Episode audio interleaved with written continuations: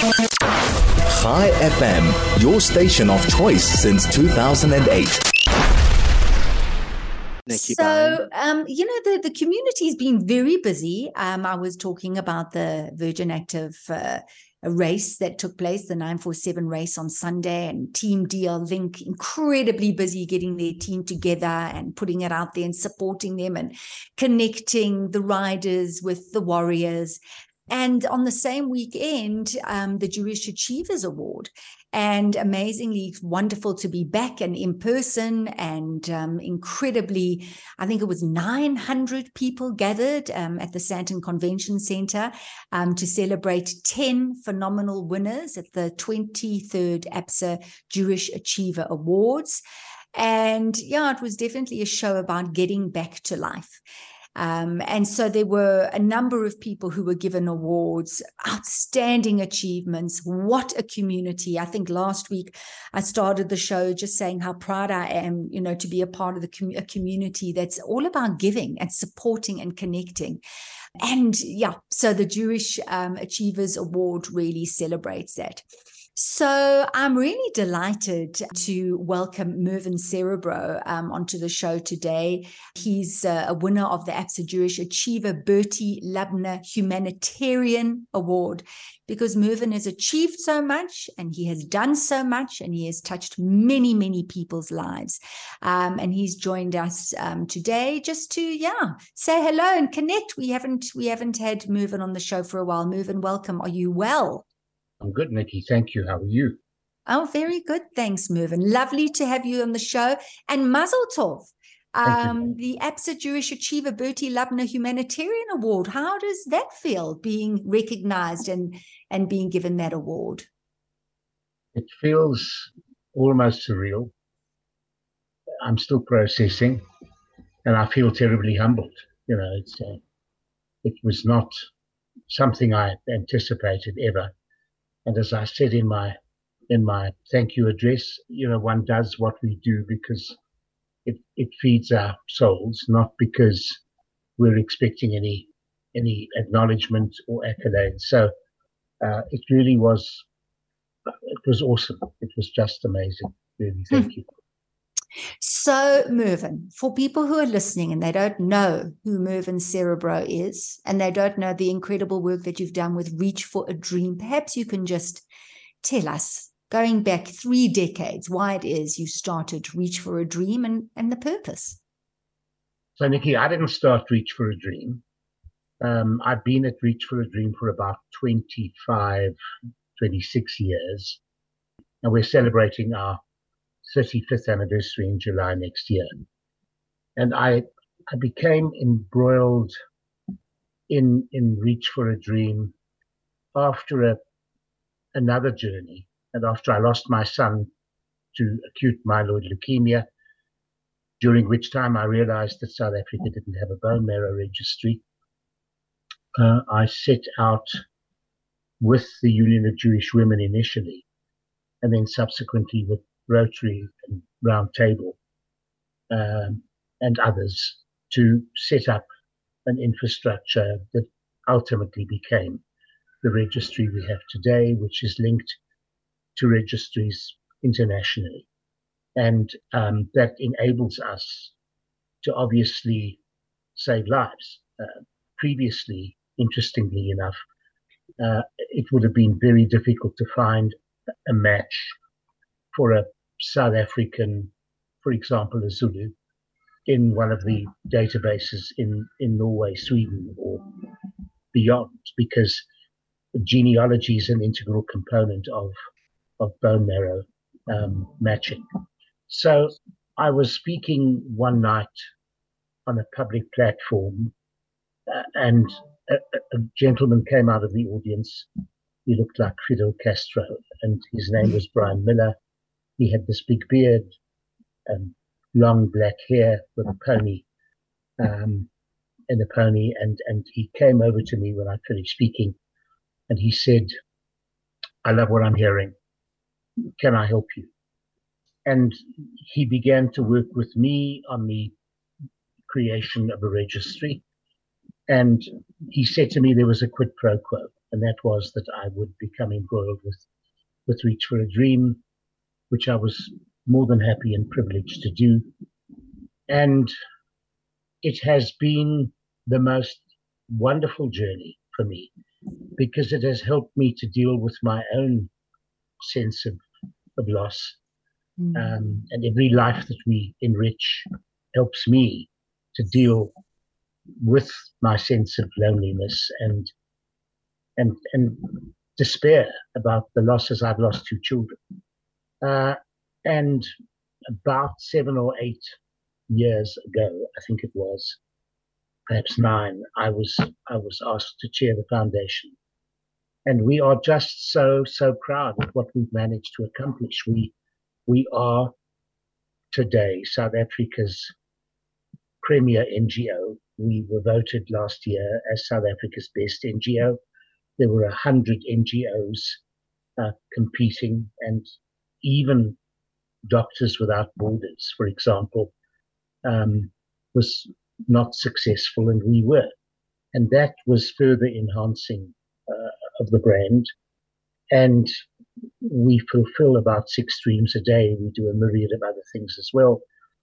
COVID was a very challenging period for us, Nikki, because we had to reinvent many things. We were no longer right. able to do some of our live activities. We were no longer able to send children overseas um, to meet people they specifically wanted to meet. We we were unable to send them even locally on an aircraft to swim with the dolphins, for example.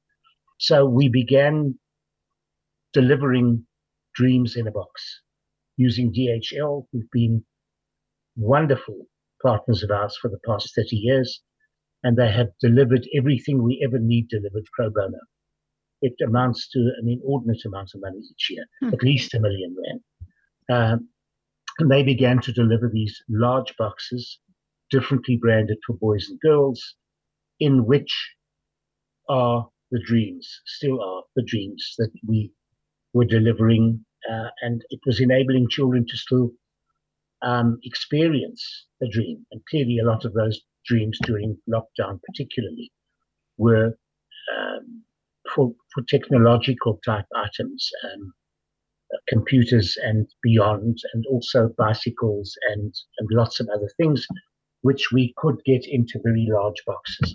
So we fill those boxes with lots of paraphernalia, paper, and all sorts of other goodies, so that as the kids dig through them, uh, they become increasingly mm, another thing. Yes, another one. yeah and then and dump all these things out, and then eventually at the bottom is what they dreamed of receiving. So, oh, lovely. Uh, it it just is the most wonderful, rewarding space in which to work. Clearly, I work as a volunteer, as do all of our directors, and um, it's it's food for the soul. And the award the other night will further in in enhance the brand because there are always people who don't quite understand what we do.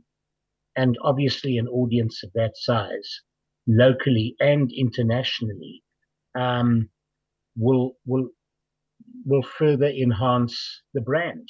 I, I, when we got home, my wife Sue and I, from that event, our phone didn't stop until three fifteen in the morning, and. I was astonished at the reach that that particular um, event had and and the phone still hasn't stopped. So many of those people, and lots of whom I don't know, were very emotional, would like to help, and that will further extend our reach and will help us to reach more children. So it's it's really very very healing, very exciting, uh, and and it continues to benefit those beautiful, inspiring children.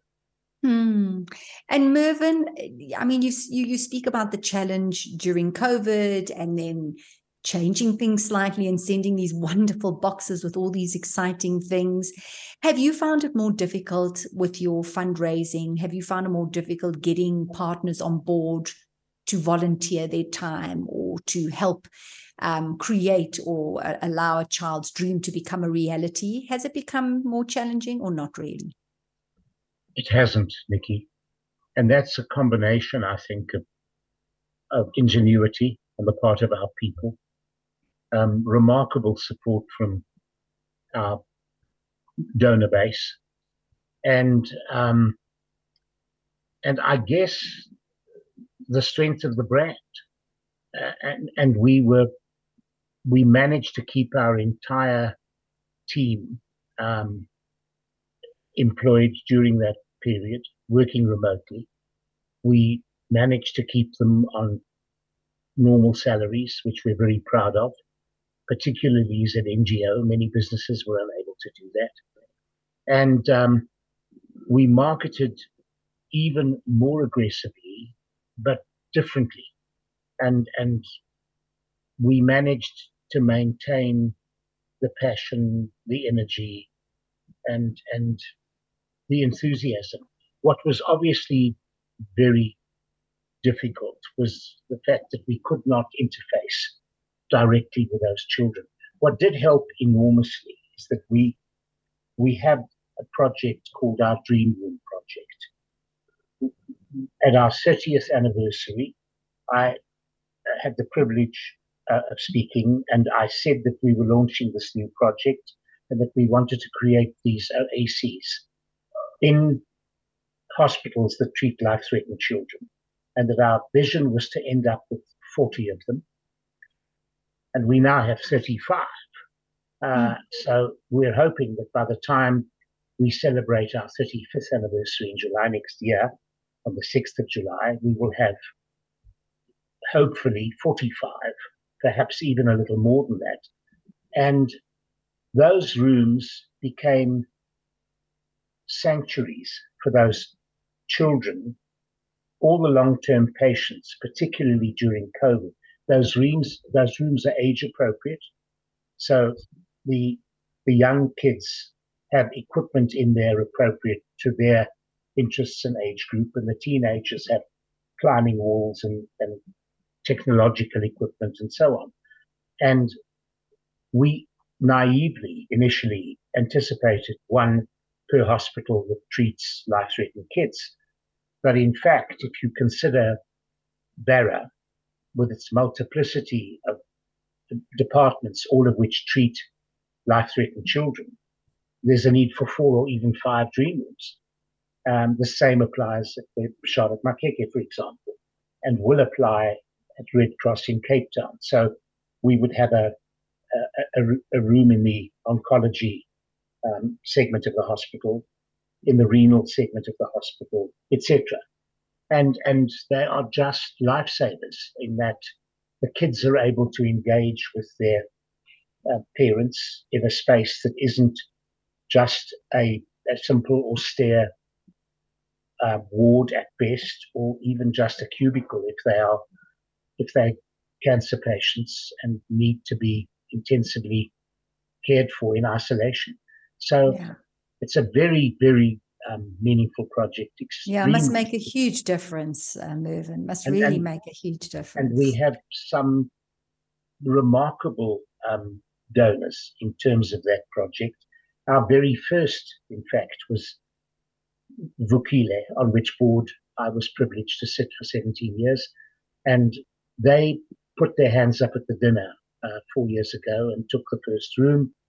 And, and the donors continue to maintain those rooms for us. The most astonishing thing of all is that we've had nothing stolen from those rooms, um, uh, despite the problems that exist in, in the hospitals. Hmm.